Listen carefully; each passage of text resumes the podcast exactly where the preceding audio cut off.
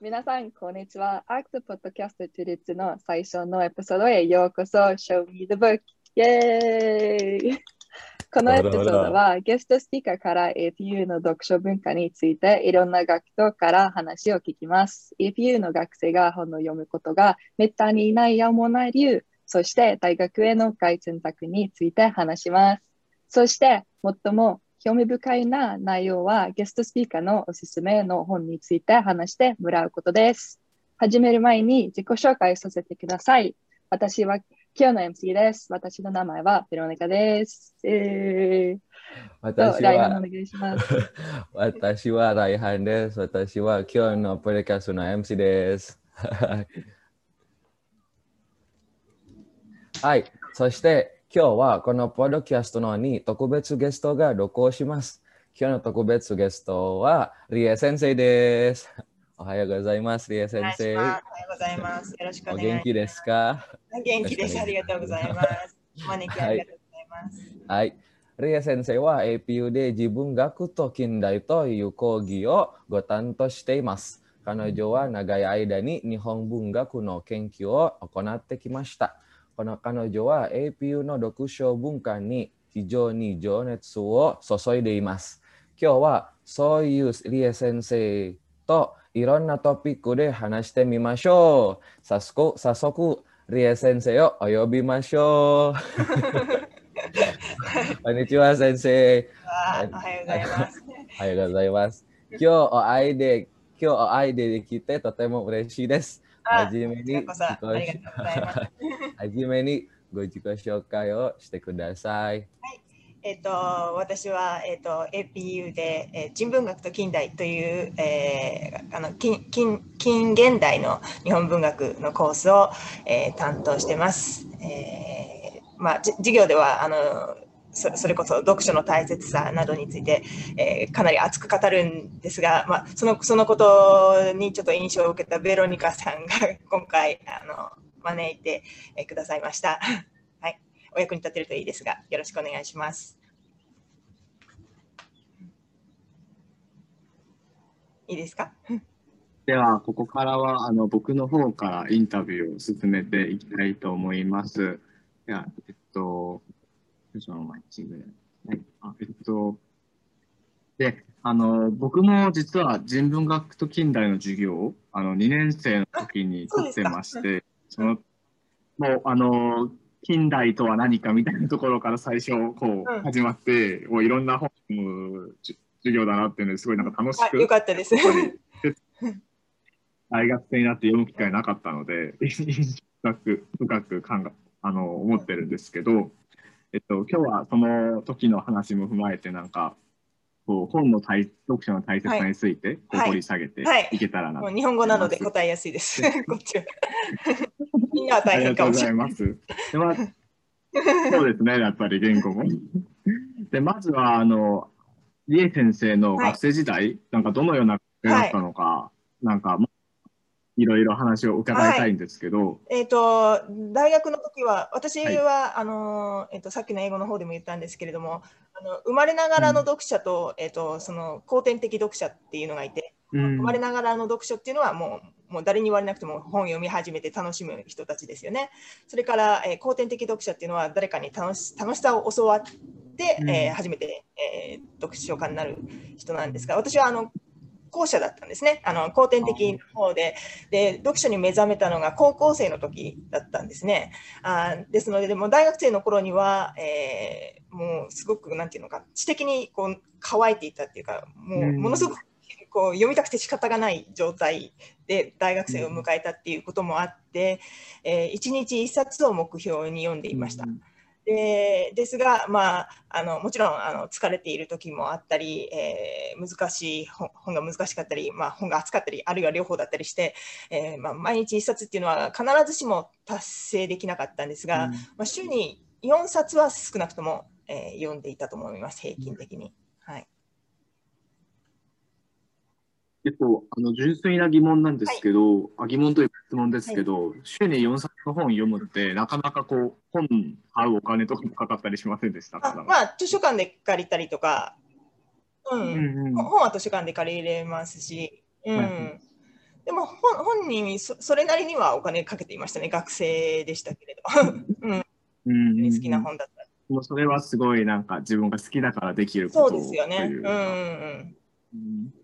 あの昔の文学とか読むと,、えー、とこの全集を買ってしまうとえ今月半分の生活費が苦しくなるけどでもやっぱり買ってしまおうとして買ってしまううそういうシーンがあったりするんですがそういうのって今の学生はないですよね。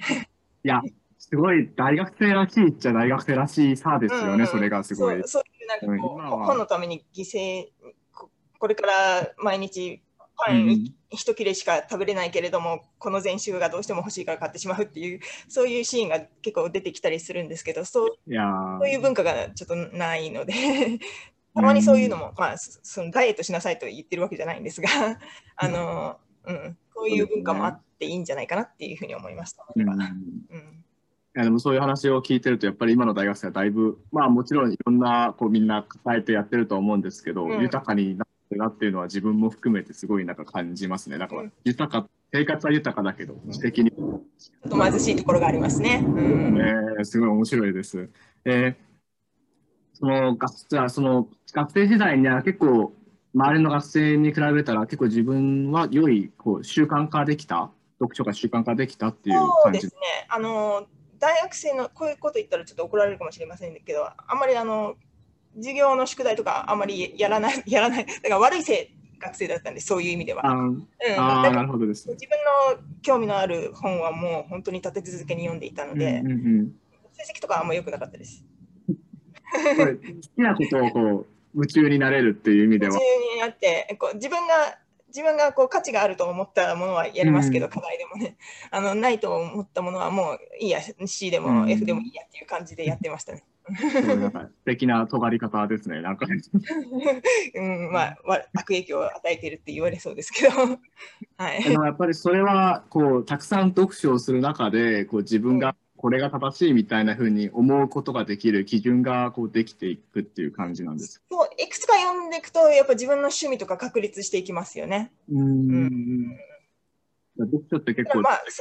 最初の段階でこれが好きとかこれが嫌いとか思わない？さっきさっきベロニカさんが言ってましたけど、私はが苦手だと思ってたけど、でも好きだったっていうケースもある。うんまあ、あんまり私がこれが好きとか、最初に思い込みすぎない方がいいですけれど。うん先入観を持ちすぎずにこうまずは読うんん、で、でもまあ興興味がないとやっぱり続かないのでやっぱり興味の持ったものから始めるっていうことですね。そうですね。すごいんなんか簡単だけど大事なことですよね。うん、そうですね。そうですね。でちょっともう少しじゃああの今の世の中の学生についての話にこうトピックを移りたいんですけどあのうん結構やっぱりスマートフォンとかそういういろんなメディアが出てくる影響もあるせいかなかなかこう本を読むとか、まあ、学生そうですね。うん。うんそういう具体的な理由っていうのはどういうものがあると思われますか？具体まあまああのススマホが鳴り続けたらもうそのこうまとまって考える時間っていうのはもうシンプルに持てませんよね。物理的に持てませんよね。ううんだからまあそのなんていうのかなもうススマホを切らないとやっぱりきちんと読書っていうのはできないんじゃないスマホなしでずっと人間生きてきたので なしで全然 OK だと思うんですよ。なんかなんかこうスマホがずっとないと大変なことが起こるってなんとなく思い込んじゃってるんですけどスマホなしで人類やってきたのでうん あのなしでなしでは全然 OK なんですよ。うんので、もうたまには切ってできちきちんと自分と向き合う時間っていうのがあの必要だと思います。うんうんうんうんリエさんは個人的にはどのようにされてるんですか？なんか自分、まあそのまあ、スマートフォンとかパソコンとかお持ちだと思うんですけど。うん、スマホは持ってないんです。あえて持ってない。ですね。あコンピューターはあのあえてもうあの一定時間見ないようにしています。じゃあ僕は自分の中で基準を作ってる。うんうんうん、でこう開けてるとなんとなくこうどうでもいいニュースとか読読んじゃったりするでしょ？ああ。でもう、うん、でもう読む価値のないニュースだったりするんですよね、結局。結局何が、うん、ななんとなくこう時間が過ぎていくので、うんはいうん1日10分無駄にしても、それが何十年続いたら、もうな何年間も、何十年間も無駄にしてしまうことになりますよね、せっかくの。ね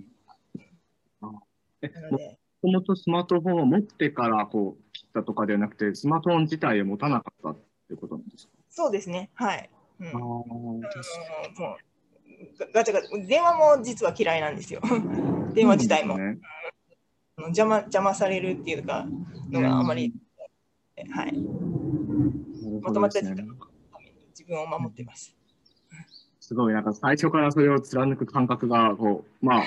も持たされたというか、持っている自分たちからすると、すごい、なんかなかなか想像しにくくて、うん、すごいですね。うん、そうですか？うんいや、でもそうです。うん、切切ってその返信しなくて友達が怒るっていうことがもしあったとすれば、その友達は大した友達じゃないと思いますよ。そうですね、結構。うんうんそういうことに理解してくれるような友達と友達になればいいと思います。うん、で割となんかこう読書する時間がこうスマートフォンとかの影響で減ってるけど実際になんかスマートフォンっていうのはそれほどなんか僕らの生活に影響を与えていないというか思い込んでるところがきっとあるってことなんですかね。大事大事ではないと思いますね、別に。うんうんべ便利ではありますけれども、うんなくてもどうってことないと思います。そうですねうん。うん、あります。なんかすごいなんかいろんな話を聞けてなんか割と今の学生には新鮮だったのかなって思うんですけど、スあ、マ本当ですか？スマートフォン持たないって方はやっぱりなかなかいないですね。あ、そうですか？うん。あ、ちょっと、そうですね。そうそういう、あ今飛行機が通ってるので、ちょっとうるさいかな。大丈夫かな。えっ、と、そういう、なんていうのか、じゃ邪魔する要素がすごく多いですね、現代は。うんうんうんうん。自由時間がも自由時間が洗洗濯機とかいろんな機械機機機械があれして自由時間が昔よりいっぱいあるはずなのに、あの邪魔される機会があまりにも多すぎて、そうでえー。逆に忙しくなっちゃってるんですね。うんうんうんうんなので、えーそうあえて自分をそういうものから守守るあ、あえて守ろうとした方がいいと思いますね。もうこここの2、3時間は私だけのものだっていうふうに考えて、うんえースマホ。時間を設ける方法はできるだけ意図的にもう現代社会ではそうですね。うんやらないっていうふうに。うん、うんで、連絡が来ても大した連絡じゃないでしょ、大抵は。そうですね、結構急なものは割と。うん、大事なものも中にはあるだろうけれども。うんうんうんそうですね。あありがとうございます。じゃあそういう、あ自由時間にこう本を読もうってなった時にも結構しばらく読書してないとなんかどの本を選べばいいのか結構本屋さんとか行ってもなんか個人的にタイトル見て選んだりとかそういうふうに選んでしまうんですけど、なんか本の選び方というか、うん、まあ、そうですね。もう、も。う、だから何を読めばいいかって言ったら、まあ、自分の興味あるものを読みなさいっていうのがま,、うんまず第一の答えなんですが、ただもうずっと読んでないと何が自分で興味あるのかもわからないようなうん人がいますよね。なので、えーまあまあぜまぶ全く無難なのがやっぱりこ古典を読むことですね。うんうん古典はちょっとあの近づきがたい側面もありますけれども、うんすごくこう考えさせられるものがたくさんあるし、あの絶対に損はないので、うんうんうん、古典から読み始めたらいかがでしょうか。ちょっと難しいかもしれないです。まあ、でもあの近づきやすい古典とかもたくさんあるはずなので。うんうんうんうんなんか確かにその、あの、レイさんの人文学と近代の授業でも、なんかいわゆる教科書とか、誰か名前は一回聞いたことあるけど、なんかうん。実態を知らなかったみたいな、僕も結構うんで、それがすごい、それをきっかけに読み始めたものが多くて、うん、あ、よかったです。ベロニカさんもあの言ってくれたけど、僕も結構本当に、あの、太宰治とかもなんか、ハチレメロスとかもなんか名前は知ってたけど、なんか、うん、ストーリーがなんかうん、二筋で言ってしまうと簡単に終わってしまうじゃないですか、あれって。うん、ああれがこう何をこうな意味してるのかとか、それをすごい授業そうですね。受けてうん、聞きあの。それが小説の素晴らしいところなんですね。小説ってこう理論だとやっぱり書き漏らしってものがあるんですね。やっぱりうん理理論で、えーメロスは走った間に合ったっていうと書き漏らしがあるんですよ。だけどあのあのドラマで書くとこういろんな要素が入ってきますよね。メロスの格好あであるとか、ーはいえーうん、自分の弱いところ案外汚いところを持っていたりとか、うん、それをその汚いところを克服してまた友達との約束を果たすとか、うん、えー、もういろんな要素が入ってるんですがこう理論で言っちゃうと書き戻しがあるんですが小説その全てをこう不安とした全てをこう包み込む力を持っている、はいはい、そういう意味でより真実に近いんですね。うんうんうんうん、確かにこうなんていうんですかねそこそこの感情をより掘り下げるというか単純に。ですね。うん、こう人間の複雑な感情を映し出すことができるんですね。それは理論とかではちょっと無理なんですね。うん、なんかもう少し小説の話もしたいと思うんですけど、個人的に、はい、あの村上春樹さんの「ノルウェーの森」すごい好きで、でそれをあそうですか。韓国出身で、もともと韓国で読んでたんですね。韓国語で読んでて、うん、韓国語のタイトルが「喪失の地」っていう、なんかそうですね。うん。ご存知でしたか？はい。うん、そうなんかああいうのもすごいなんか具体的にこう言ってくるよなと思ってこう翻訳して。うんまあ、そ喪失感を書いてるんですよね、あの頃のね。うん。うん、なんか、リエさんとかは結構、あの、まあ、いろんな言語で、こう、あいろんな言語で、まあ、英語の本もこう読まれたりとか、まあ、日本語とかあるわけじゃないですか。そういう国によっての、なんか、愛みたいなものは感じたりしますか？なんか、それは一つの本に対して。一つの、え、えー、どこをフォーカスしてるかってことですか？はいはいはい。とか、そこから見えるこう国民性とかじゃないけど。うんあ、あると思いますよ、そういうのって。うん。うん、あのー、そうですね。あのー、まあ、ちょっと古い話になりますけれども、あのー、えーと、サイデン・ステッカーという人が、えー、翻訳者なんですけどいてアメリカの学者ですね、うん、彼が、えーと源氏物語を英訳したんですね。でその時に、えー、あの源氏物語って割とウェットの世界なんですよ。あの男性が泣いたりするでそれがちょっとアメリカの国民性に合わないのであのウェこう泣いたりするシーンは大幅にカットしちゃったというエピソードがあるんですね。だからそうもうちょっとアメリカ人もうちょっとストイックなのであの男がこうメソメソ泣いている姿は好きじゃないからって言ってカットしてしまったっていうエピソードがあるんですがそういうそういう違いあるあると思いますね。翻訳とかされる。結構やっぱりそういうふうに考えていくと本を通してなんか学べる見える世界ってすごい幅広いんですねなんかもそうですね。うん。そう思います、うん、少し、ね、あの結構の今の話が少し変わってあの大学生とかがえ特に APU の学生とかがなかなかこうあの本を読む習慣がないとか、うん、もう言われてると思うんですけど、うん、あのそのそれをどのように解決できるのか。うん。あのー、まあそのスマートフォンとかの影響もあると思うんですけど、あのー、さっきも言ったんですけど、あのー、こう大学に入る前までは結構読んでいたのに、うん、えー、家に入ってから全く読まなくなったっていう学生が意外と多いんですね。うん、あのまあ、もともと好きじゃない学生ももちろんいるんですが本を読むことが。もともと好きだったにもかかわらず大学生になって読まなくなってしまったっていう、えー、人がいて。でやっぱりちょっと忙しすぎるんですね全体うん、そうですねなんか。問題なのかちょっと課題がちょっと多すぎるのかうん、だからちょっともうちょっとこう自由を与えてあげたいというふうに思うんですね。で、えー、そのまあ、大学あの学校スクールの語源っていうのはあの暇っていう意味なんですよね。あ言うんですが暇でそれを暇はそのこう怠けるた怠けて遊ぶための暇テレビゲームするための暇ではなくて本当に大事なことを考えるためためのゆとりの時間っていうことなんですよ。なので、えー、そのその大事なことを考える暇がないっていうのはちょっとかなり問題じゃないかなっていうふうに思うんですね。やっぱりじっくり本読んで本当に、えー、人生の意味とは何かとかそういう、えー、まあ、普通の実社会から比べたら無駄なことを考えるのが大学なんですよ。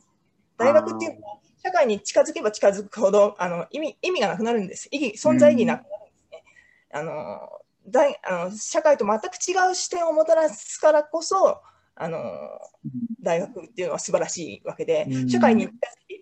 しまったらもう大学そのものをなくした方が早いんですよ。うん、社会と同じだったら。社会と全く違う視点をもたらすことができるからこそ大学っていうのは、えー、その素晴らしいし独立しているのであって、社会から独立しているのであって、えー、なのでそういう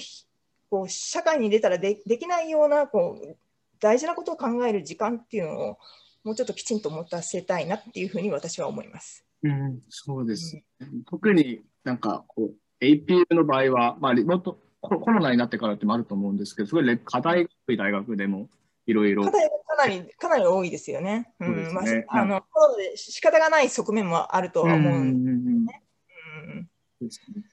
うん。そうなんですね。これは多分日本だけの話も気はするんですけど、特に大学生は就職活動とか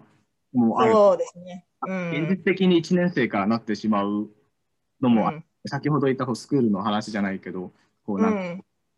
なんていうね、まあ、無駄なようなこととか空想話をこう想像考えるっていうより、すごいなんか、就職するかしないかとか、そのための。そうですね。集団就職のシステムもちょっとも問題ですよね。うん、あの私はオーストラリアにいましたけど、オーストラリアで集団就職ってものがないんですね。なので、人はもう個人的にバラバラに就職して、で、大学院に行ったらそれだけ多く学ぶわけですよね。で、ま、多く学んだら多く学んだ人の方がその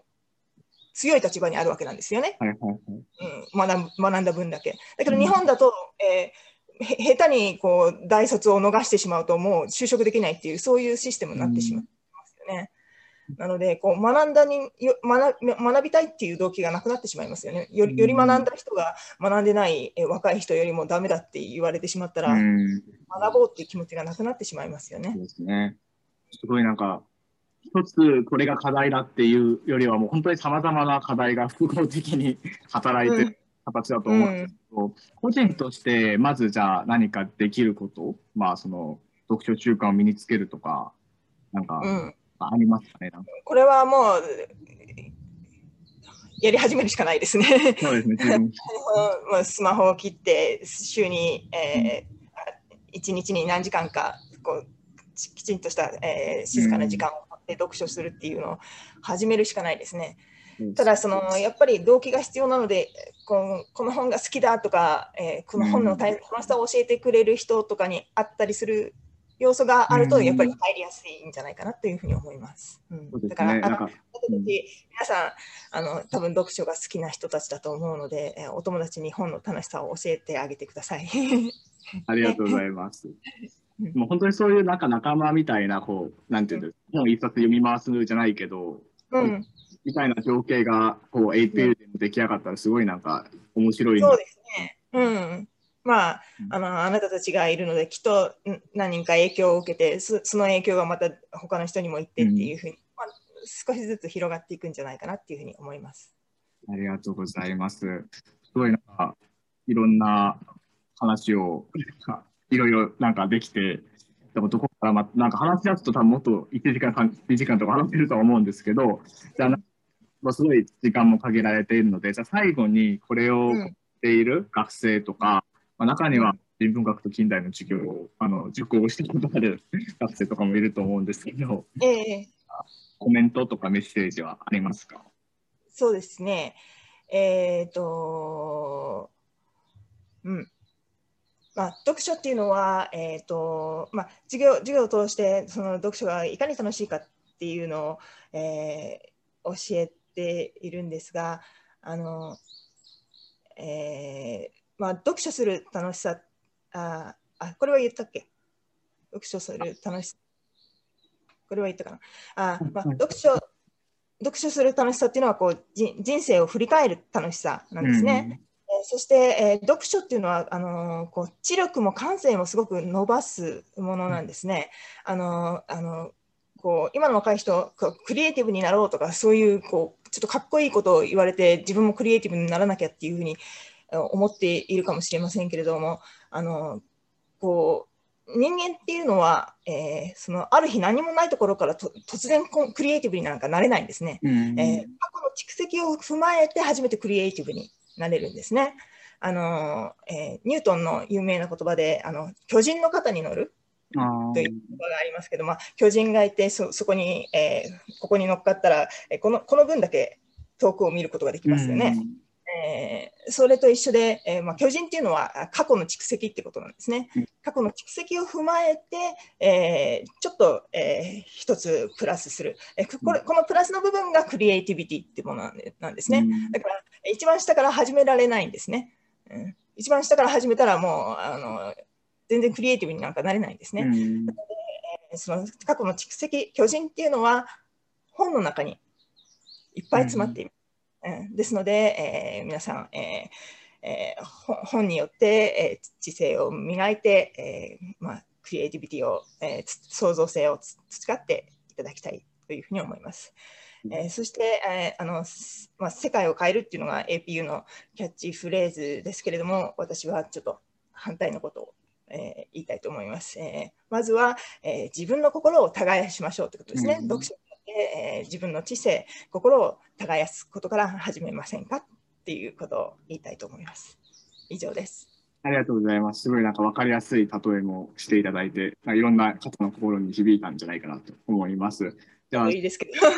りがとうございます。クロージングコメントで次にじゃあまたベロニカとレイハンにバトンタッチしたいと思います。はい。はい、今日は AP のリエ先生をお呼びし、インタビューをしました。少し皆さんの役に立てたでしょうか？だといいですね。